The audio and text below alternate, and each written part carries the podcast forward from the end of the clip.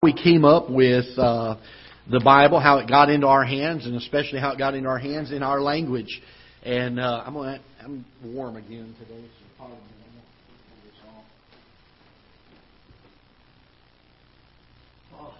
All right. Sometimes we run that heat. I don't know what it is up here. It gets hot, very hot. So um, anyway, uh, we talked a little bit last week about some of this. The Bible is given by inspiration of God. And uh, we believe the Bible to be true. We believe it to be not just containing the Word of God, the words of God, or the thoughts of God, but we believe it to be the actual words of God that were breathed, that were given word by word to the Uh, authors, those that were used as human instruments, to pen them. Somewhere around forty-some uh, authors uh, were used over a period of about sixteen hundred years. Uh, and the Bible is in full agreement with itself. That in of itself is supernatural. And to get that many people to all write uh, on a common theme and not have contradictions uh, means that there had to be a single source of inspiration, that there was only one that was giving to them the words to write. And so we believe the Bible to be inspired by God. We we accept that by faith, and uh, we believe it um, mainly because the Bible says that it is. That's really the only reason that we need. But it is interesting that there are other outside uh, evidences that the Bible is uh, certainly all of God's Word to us, that it's been revealed to us, that it is inerrant. And we talked a little bit last week about how Oftentimes, um, the world has to catch up with the Bible. I've heard a lot of men that were well-learned, and, and I mean men with a ton of education, um, that uh, got up and, and explained why the Bible couldn't be true in this area or that area. And they would often point to things that were not uh, known in modern day. And then within the course of their lifetime, something happened, and all of a sudden a discovery is made. And if I come to find out, the Bible was true there too. And uh, it's, again, the, the, the fact that oftentimes uh, we have to catch up with Scripture, not the, the Bible having to catch up with us. Uh, the Bible is not a history book, although it contains history.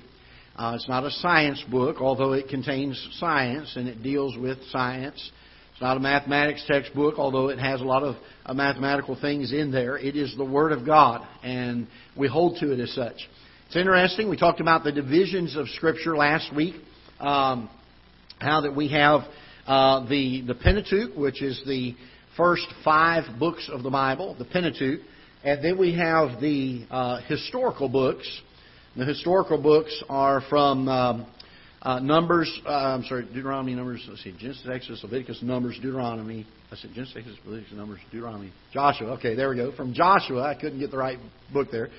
All the way from Joshua to uh, just before Job. Job begins the poetic books. And then you have the poetic books, which were Job, Psalms, Proverbs, um, uh, Ecclesiastes, and Song of Solomon. So five books for the poetic books. And then you have the minor, uh, the major prophets, which are Isaiah, Jeremiah, Lamentation, Ezekiel, and Daniel. And then the rest of those books following that would be considered the minor prophets. Now, we divide them in five areas like that. The, the Jews, the Hebrews, uh, were historically have looked at the Old Testament as three divisions. Um, one of them was the law. The other one were the prophets. And then they had a, a section that they referred to as the Psalms or the poetic books. And so they look at them in three parts. In fact, oftentimes you'll hear Jesus in his ministry, when he's dealing with the Jews, refer to the law and the prophets. Uh, I think it's in Mark twenty-four or so you'll see a, a reference to the fact of the law and the prophets and the Psalms. Uh, and so...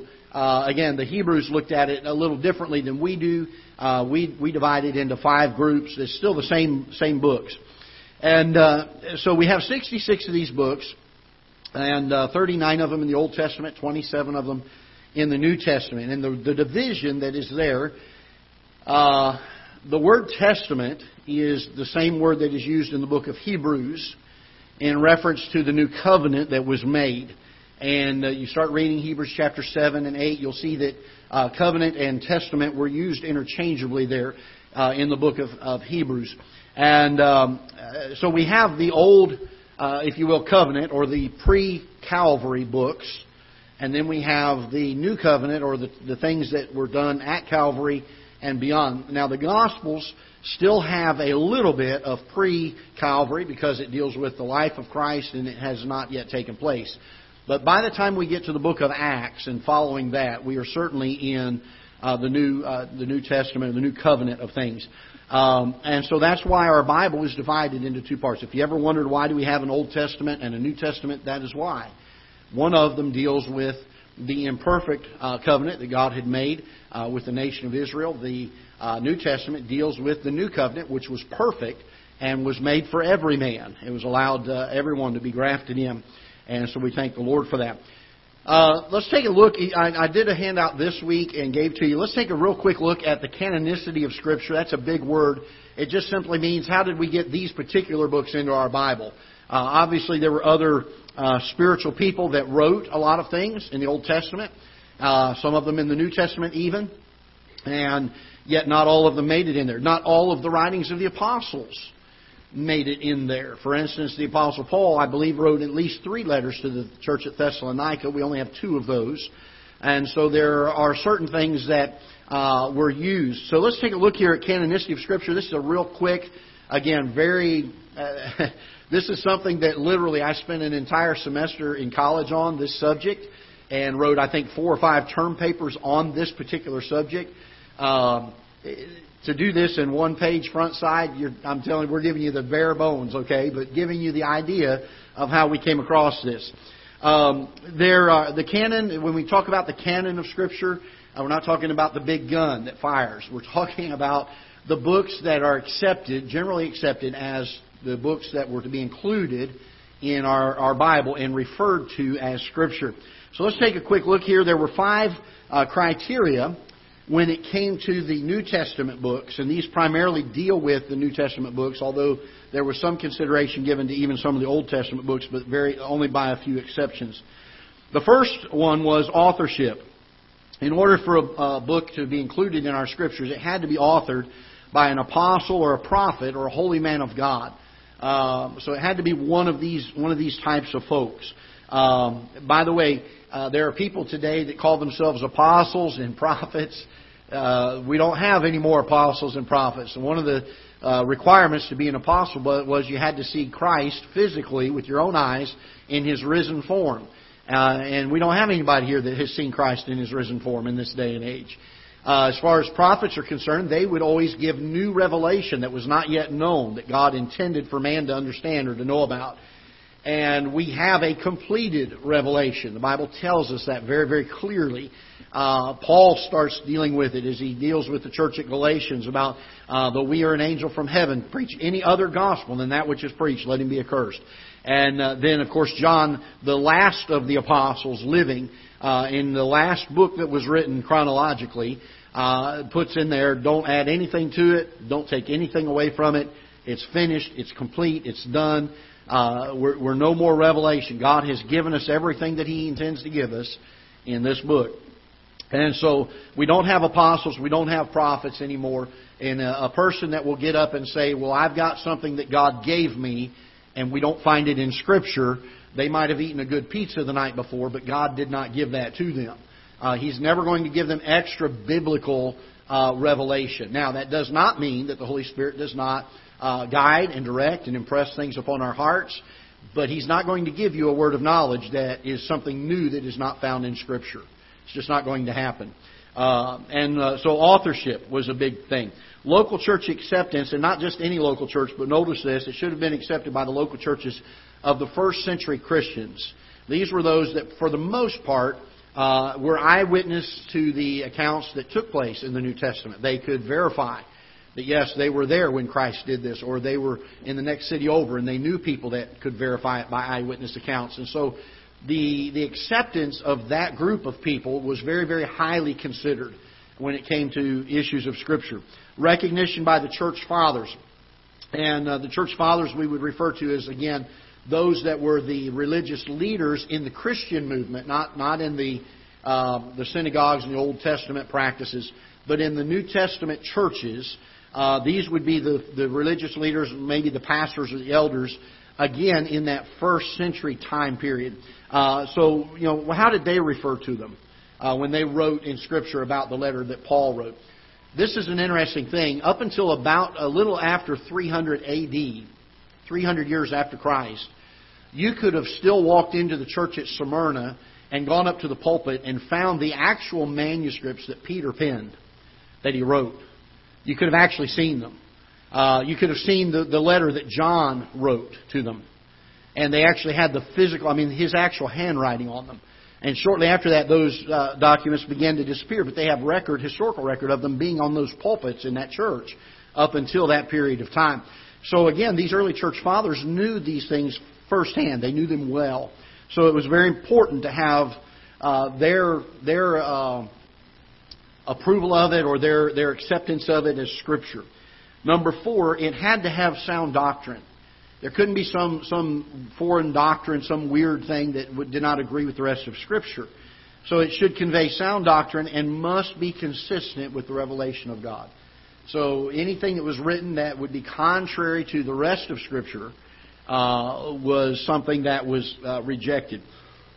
And then personal edification. It should be dynamic in its nature towards the transformation of lives uh, and to contribute Uh, as spiritual food and light for personal edification. Uh, so this was primarily the five rules that were followed for the New Testament canon of Scripture. Uh, the Old Testament uh, was already accepted by the time of Christ.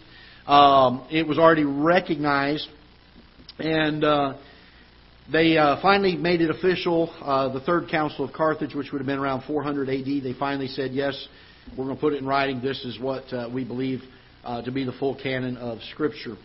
Um, again, dealing with the Old Testament, a lot of the same things were followed uh, in a lot of areas as far as uh, the acceptance of the law. Who who authored them? Uh, were they were they people like you know, the Pentateuch written by mostly Moses? Um, you've got um, uh, some of the other uh, great uh, men of God that would pen these things in the Old Testament, men of renown. Uh, spiritual leaders in the Old Testament types of things. Uh, but one of the other things that was a key to Old Testament acceptance were the the examples and the illumination of prophecy. So uh, I gave an illustration here of Daniel. So Daniel was uh, given a, um, an illustration, or he's given a, a prophecy by an angel uh, of, of seventy weeks.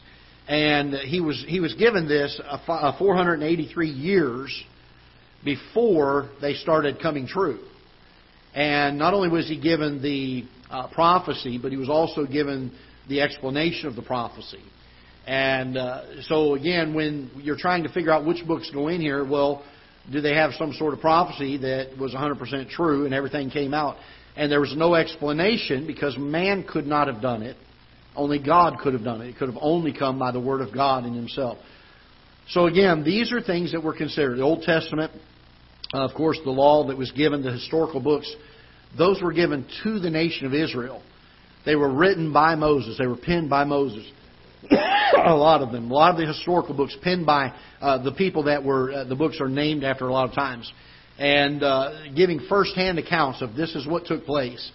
And it's interesting that the historical books of our Bible are literally used as history for the nation of Israel. Um, they don't they don't always turn to a secular historian. When they want to know what their nation's history is, they come to Scripture. And they use those books as authentic, uh, accurate depictions of their nation's history. And uh, so it's very, very important that they kept those things uh, very, very pure, not, not changed. They were very meticulous with it. And so that was very, very important. So that's how we got the sixty-six books. And again, I I did that in ten minutes, and it is a months-long study. It gives us an idea of how some of the rules that were followed, some of the guidelines that were used to come up with the books that were given here. You can do a much more thorough study on that if you'd like to, but roughly that's that's the process that took place to give us our sixty-six books that are written in here. The Bible was written in at least four different languages that we know of. Um, there, a lot of the Old Testament was written in uh, Old Hebrew. Uh, much of it was. Some of it was written in Old Aramaic, uh, which again was a uh, world-known language. It's interesting that whenever God gave Scripture, uh, He gave it to us in the language that was dominant in that period of time. that most of all the world could at least read, speak, and understand. Uh, and he always would tend to use those languages uh, to at the times of the writings. Uh, there's a very, very small amount of our Scripture that was written in the Old Testament that was written in Chaldean. Uh, and then we know, of course, the New Testament, for the most part, a lot of it was written uh, in Koine Greek, which is the old-style Greek. Uh, you say, well, what's the difference between that and, and going to Greece today and talking to the people in Greek today? It'd be similar to if you were to take Shakespearean English and try to use it conversationally today. Uh, could we understand the gist of it? Sure, but it's going to be foreign to us to some degree. And so Koine Greek was a lot like that compared to modern-day uh, Greek. Shortly after the time of Christ, uh, they took all of the Scriptures, the early church did, the first church did, and they uh, translated all of it into an old Latin, an old ancient Latin uh, text. And uh, there were two major um, uh, translations that were uh, used that were considered to be pure and considered to be without error. One of them was the Old Latin, not the Latin Vulgate. Don't get that mixed up. But one of them was the Old Latin. Uh, the other one it was what was called the Syriac.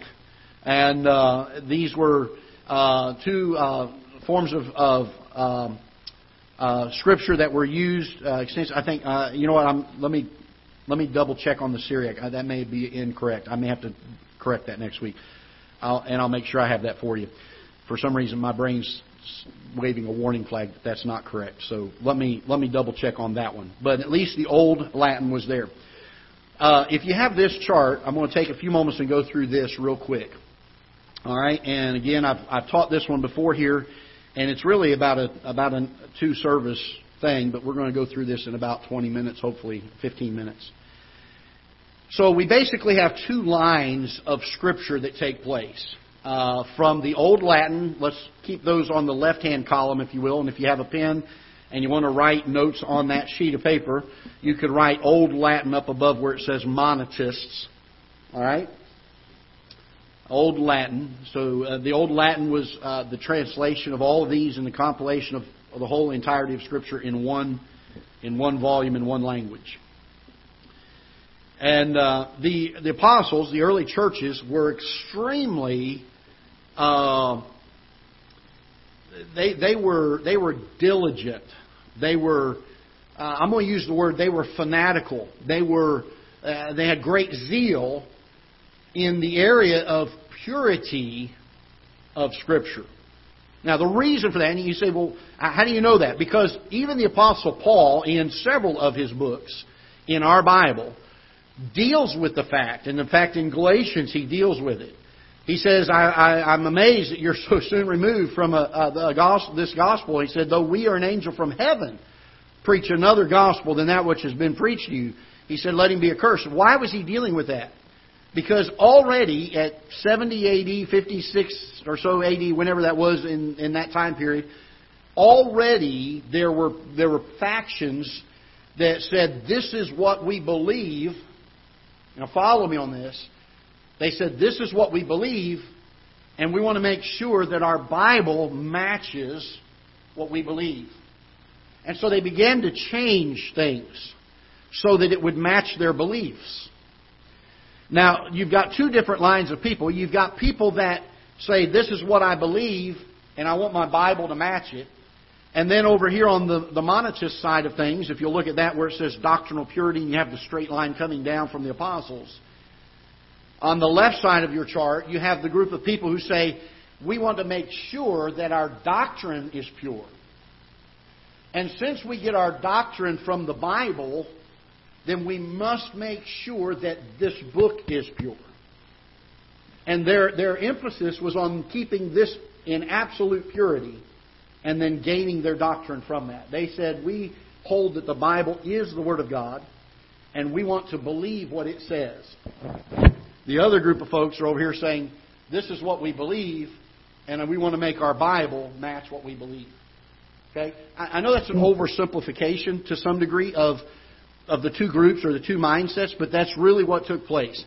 And so you have a group of folks. You can see here the Montanists, Uh, the Novatians around two hundred A D, the Donatists, uh, they were not, these would be Baptistic people. They would believe the way we believe. They would hold to the things that we believe. They would believe the Bible is the sole authority. It's the only authority. It's the final authority. It's, it's the beginning and the end authority of everything that we practice and everything that we believe. We, we don't, we don't come up with our beliefs and then try to find Scripture to, to fit it. We come to the Bible and say, teach me my beliefs. And that is the big difference between uh, most of the denominations. Uh, we are not Protestants. Baptists are not Protestants. Uh, we did not uh, protest and come out of the Roman Catholic Church because we were never part of it. Uh, we were always that, that group of folks that were kind of shunned, that were kind of pushed to the wayside, that said, we just believe the Bible and what it says. And our, our doctrine is going to be based on this. So they were fanatical.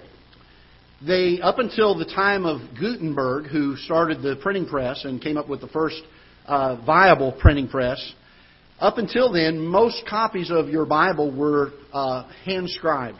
In other words, they would oftentimes have a room of scribes. That was their, that was their career. That's what they did for a living. They were very meticulous. They were very careful in what they did. And if they didn't do a good job of it or they had a lot of errors, they were not a scribe for very long. They had to be very well educated. They had to have good penmanship. They had to have a very, very high criteria. And so normally what would happen is they would have somebody in the center of a room either reading and oftentimes giving letter by letter uh, the the uh, things that were to be scribed in copies.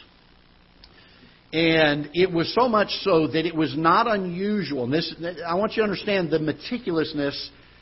And, you know, when people say, well, how can it not have errors after all these years? Listen to the meticulousness of what these scribes would often do. It was not unusual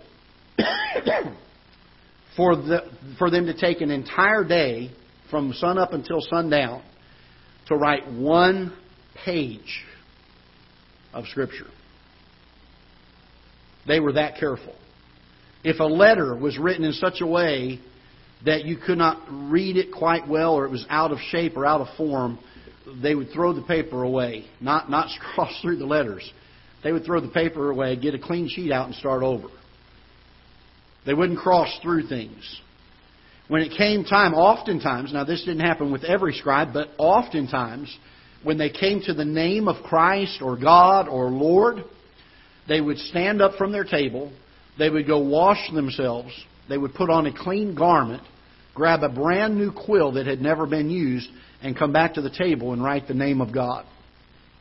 This is the reverence and the carefulness with which these scribes took to make copies of the original manuscripts. You say, well, where are the original manuscripts? We don't have them. They, they have deteriorated. They have been lost over the years. There were secular historians that validated that there were legitimate copies up until about the three hundreds. And after that, they're gone. And probably for good reason. Because men are prone to worship the object rather than God. And if we had those, those objects today in our hands from the apostles, could you imagine having Paul's actual letter on the paper that he, he touched, that he handled? Uh, we would have a tendency to hold that in high regard, to worship that. Uh, I believe God does that type of thing for a reason. Why don't we know where Noah's Ark is or the Ark of the Covenant? Well, I think he, he in His wisdom, knows that we worship those kinds of things. And so He takes those out of the, out of the equation. So these men are so meticulous in making copies of the Old Latin and making sure that we have absolute, absolute, without error, copies. There are numerous copies, well over five thousand. Uh, there's another four, three or four thousand in another location that are not quite as accurate, but there are a little over five thousand uh, of these uh, copies that were given uh, that are considered to be the, the uh, what we call the Textus Receptus or the received text. And out of those thousands of copies, they all agree with themselves Uh, almost without error, and, and the errors that are there are like a spelling error, perhaps, of a word, or punctuation error, some small little things, very, very small, but all of them are so meticulously done that you can lay them side by side and they read almost identical. And so the, the importance of that. Now this is that line that's on the left-hand side here. You see the, the uh, Cathares, the Albigenses, the Waldenses, the Lollards. Finally you get to the Anabaptists. The Anabaptists. Now you'll read some, if you go and try to research when did the Baptist movement start, you'll find out that a lot of people say it began with John Smythe in England about fifteen middle of the fifteen hundreds. That is not true. Even though we weren't called Baptists back then, uh, we still held to the things that these folks on the left-hand side of your paper hold to. And they have been in existence ever since the early apostles. Going to the right side of your page, the doctrinal error began to creep in noticeably Uh, during the Apostle Paul's life. So before he even died, uh, there was already some attacks on Scripture. We've already mentioned that. Paul deals with it. He addresses it. He talks about false teachers and uh, those types of things. Uh, around one hundred eighty, between one hundred eighty-five and two hundred fifty-four, you'll see there a man by the name of Origen. Uh, Origen was a secular philosopher. He was a very, very humanistic man. Uh, he denied the deity of Christ. He denied the virgin birth of Christ. Uh, if you read anything about him or what his beliefs were, he's a very wicked man, very ungodly man in his in his philosophies. He took the old Latin, the, the, the thing that had been so carefully taken uh, care of. Uh, he took the old Latin, and uh, about about two hundred or so, two hundred twenty, I think, two hundred fifteen, two hundred twenty A D, he began to make corrections. He said, this isn't right because it doesn't match what my beliefs are. And so he begins to correct, if you will, in quote, air quotations, he begins to correct the old Latin, in his opinion. And he changes the Bible in over thirty-five thousand different places. Now, I'm going to give to you a, a, a simple law of logic here, okay? And now hang on to your seats because this one's a tough one, all right? Things that are different are not the same. Okay? You got that one? Things that are different are not the same. You say, boy, it's amazing. He, he changed over thirty-five thousand different places. And, and if he had changed one place, things that are different are not the same. If he had only made one change in the whole thing, we would have had a corrupt text to begin a line of where a lot of our versions come from today. He makes thirty-five thousand plus, spends years correcting this. It's such a horrible translation. Uh, nobody buys it. It's not accepted. It's not something that is um, at all known. Uh, shortly after this, we have the Council of Nicaea, about three twenty-five. The Roman Catholic, what we refer to as the Roman Catholic Church or the Holy Roman Empire in history, uh, which was neither holy nor Roman nor an empire, but anyway, uh, they they were in existence prior to this, but they they had a unifying thing here at the Council of Nicaea. This is where they begin to marry uh, the power of the church and the state together, and uh, the Pope literally becomes more powerful than the King, and they begin to. Um, The Pope becomes uh, the mouthpiece of God. They call it the Vicar of Christ. And the things that the Pope says are, now they'll, we'll say it this way, are equal to what are in the Scriptures. Now, I will say this, in the day that we live today, the things that the Pope says are excelled above the Scriptures. In other words, if there's a difference between what the Pope says and what the Scriptures say, you better listen to the Pope. And that's really kind of the mindset there. This this is the time period where a lot of this stuff began to kind of come into a uh, an organization, a very tight-knit, uh, very strong movement.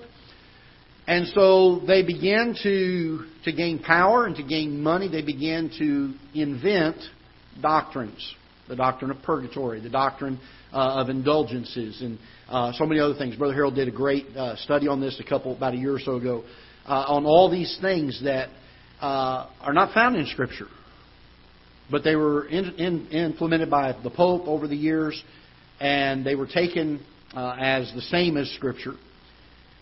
The problem is that there were a lot of people who were saying, well, we don't see that in Scripture. And so around uh, four hundred twenty or so, four hundred thirty uh, A D, we have a man by the name of Saint Jerome who comes on the scene. Saint Jerome is commissioned by the Roman Catholic Church to take the Old Latin and to correct it so that it more closely fits their doctrine. And he writes what now is known today as the Latin Vulgate.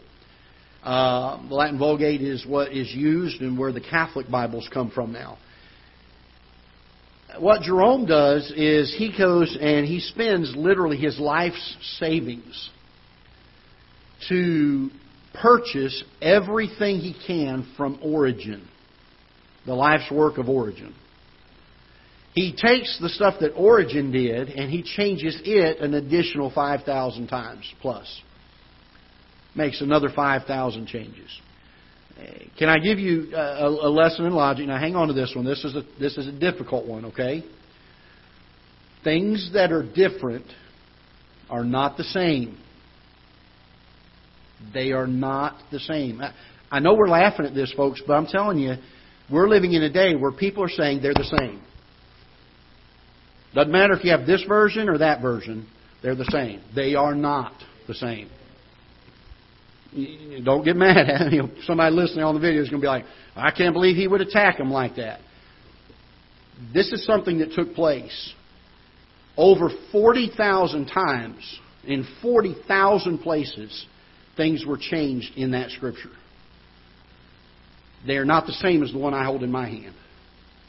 Nor was the same care taken to make sure that it was pure from the original writings. They changed them according to their beliefs. And so we have this other line of doctrinal error that takes place. In the twelve hundreds, the church is so emphatic because of all the changes that they've made in Scripture. The church is so emphatic. When I say the church in this case, I'm talking here about the Roman Catholic Church. They are so emphatic about the changes that they made, and people starting to raise an eyebrow about, well, I didn't see that in the Bible I had when I was a kid or whatever.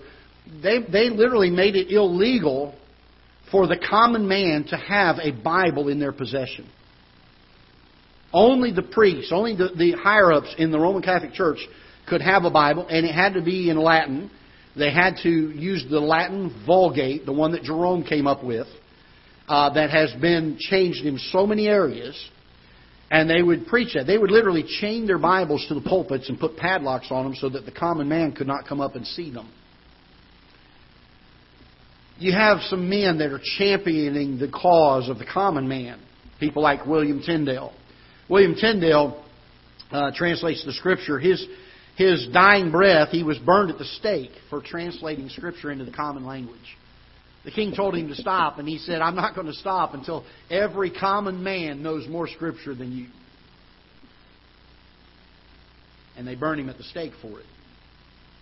Because they didn't want this corruption of Scripture to be known at the time. This happens for over three hundred years. It throws the world into what we call the Dark Ages. Some of the worst things. The Inquisition's happening during this time. Men that are standing strong for pure doctrine. You have the Protestant movement happening here. You have Martin Luther coming out and reading in the Scriptures uh, that the just shall live by faith. That went against everything that the, that the church then was teaching. He came across those words and he couldn't get away from them. The just shall live by faith. And then you have Gutenberg coming on the scene. Boy, what a miracle that was. Wasn't that wonderful? The fifteen hundreds. He, he invents the printing press. His whole purpose, his whole desire in making the printing press was not just so he could become wealthy printing books. There was only one book he was interested in printing, and that was the Bible. Gutenberg wanted every man, every common man, to have a copy of Scripture in his hand. You know, one of the things I love about our Baptist faith? We encourage people to take this book and read it and see for themselves, what does God say? And if I'm, if I'm wrong as a pastor, I hope somebody tells me, because I want to be right. We encourage that. We tell our folks, listen, if it's in there and, and, and I teach something different, come tell me about it. It's hard to have doctrinal error when every person sitting there has the same book that came from God telling us what we're supposed to believe. We can read it for ourselves. You don't have to have a man get up and tell you and trust him and hope that he's telling you right and hope that he's not making a mistake or, or worse yet, lying to you. You have God's Word. That's why I love it. I, I think it's a wonderful thing that we do this. And again, we believe that we use the King James Version of Scripture. We're going to get there in just, well, probably not today. We'll probably have to get there next week. So the Reformation begins. We have some people pull out of the Catholic Church. They're called Protestants. Again, Baptists are not. We're, we are grouped in that uh, for some of the census things and things that the government keeps track of as far as numbers. They they group the Baptists in with, and they call it Protestants.